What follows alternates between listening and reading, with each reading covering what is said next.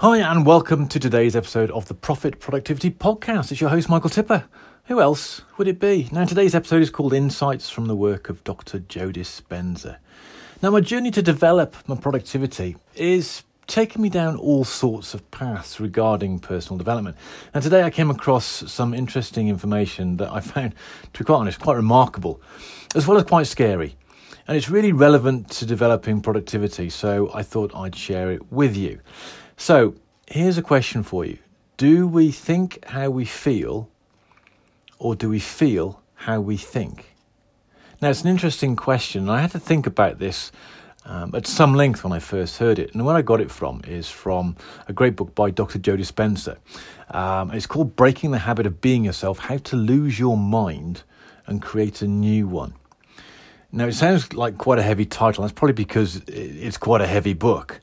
Um, I've been, uh, when I mean it's a heavy book, it's for hardcore enthusiasts of personal development because it goes into some real deep stuff about making change. Now, I've been aware of Dr. Joe for a few years and I've read, I think, all of his books now. And I've seen him live at a weekend event in London a few years ago. So I'm a bit of a fan. And the reason I'm a bit of a fan is because his work is. Uh, it's it touches on the more esoteric side of things, which I think there's always something in there, but it comes from a scientific perspective, and the um, proof of his methods have come from all the research he's done, and he's done all sorts of stuff with meditation. Um, on some of his more advanced retreats, they have people um, plugged into all sorts of devices to monitor what's going on in the brain. So he's got a lot of proof about how a lot of this stuff works. So, because I'm an engineer, I have a technical background. Um, I quite like someone who is grounded in science when they're explaining some of the things that to the rest of us seem a little bit um, uncertain. So, this book I've read before, but I picked it up again in my exploration of changing habits through changing your identity. Now, if you're a new listener, then that might seem a little drastic. What changing your identity? What on earth are you going to do that for? However, in my quest to develop more productive habits, I've realized that I am being held back by who I am. Now, it's quite clear to me from my personal experience of myself that it's me who's holding me back. And I'm not the only one to think that. No, I don't have loads of people pointing at me saying, you're holding yourself back. What I mean is there a lot, there's a lot of psychological noise about the principle of behaving consistent with who we believe ourselves to be. And that's about our identity, it's about our beliefs, it's about our values. But identity is at the, the heart of it. Heroes will be heroes, for example, and lazy slobs will be lazy slobs. So, in Dr. Joe's second book, at least I think it is, um, it seemed a great place to go and find out what's holding me back and whether I can change it. Well, it confirmed that I was holding me back, but that it can be changed. Now, this afternoon, I read a chapter that got my mind reeling with possibilities and questions and almost shocked at the implications. Now, it's not the first time I've read it. So it wasn't necessarily new to me, but I think the understanding, the level of understanding I've got is a new level of understanding because I've come back to it. I'm reading it almost with fresh eyes, or certainly I'm reading it with a fresh mind or a different mind at least because I'm taking different things away from it.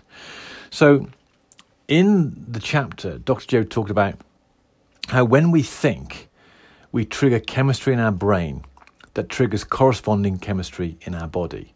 Now, he goes through explaining what neurotransmitters are, what neuropeptides are, and how hormones are, how those three are related. But I think it's much easier for me to say this chemical stuff that goes on in our brain linked to chemical stuff going on in our body. I think that's probably about as deep as I can probably explain it, and I wouldn't like to explain any of the other stuff because I would just be, I might as well just read from the book.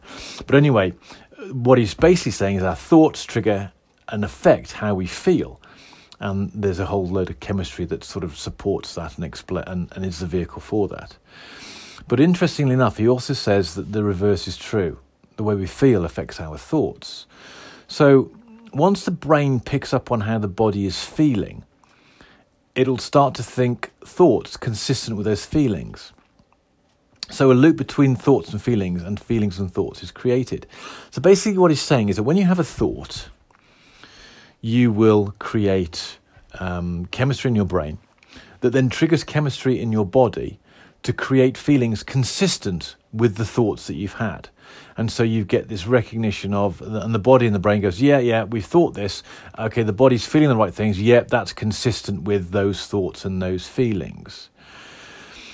Now, he says years after years of thinking in a certain way and having our body respond to those thoughts in the same way, the body becomes conditioned to that way of feeling when we think those thoughts, which of course will drive our thoughts that way even more. So let me just think about that again. So, what he's saying is that if I think thoughts of fear about something, let's say I have a phobia about spiders, I don't, but let's have a phobia about spiders. I see a spider, I get all fearful because I'm thinking about spiders. My body will react with fear, and then what happens is, over time, um, uh, that will, that will be reinforced. But when the body starts feeling the fear associated with the spider, it will basically support the thoughts that I'm having about fearful of the spider. So you get this loop going. The thoughts create the feelings, the, the, the feelings create the thoughts. So there's a quote in the book that um, startled, startled me actually, and it began with the word warning, and it was this. So I'm quoting direct from Dr. Joe Dispenza's book. When feelings become the means of thinking, or if we cannot think greater than how we feel, we can never change. To change is to think greater than how we feel.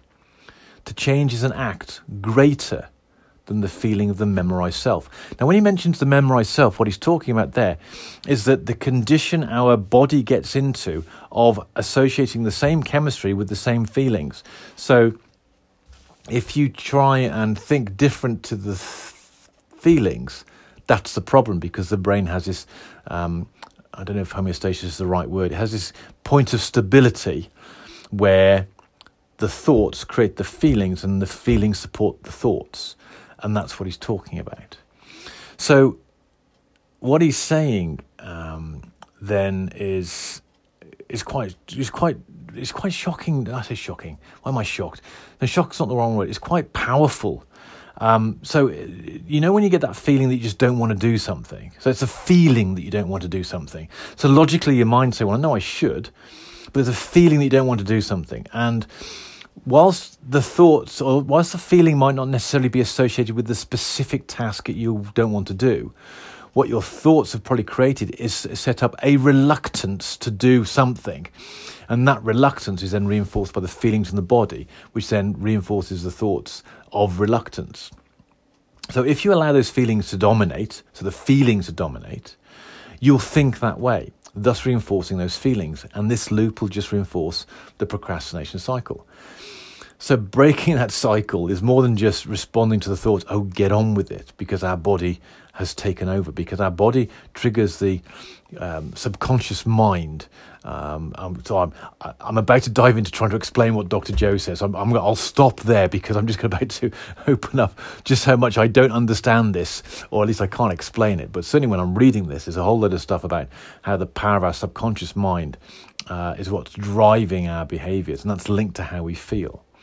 Now, I'm only partway through the book at the moment, and he is hinting that there is a way forward. But I'm guessing it's not going to be easy.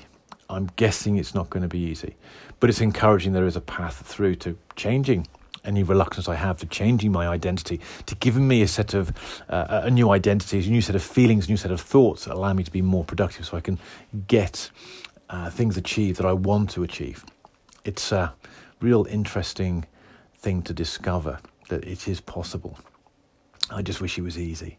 So um, that's today's episode. Do come and see us over at profitproductivity.com. We'd love to see you there.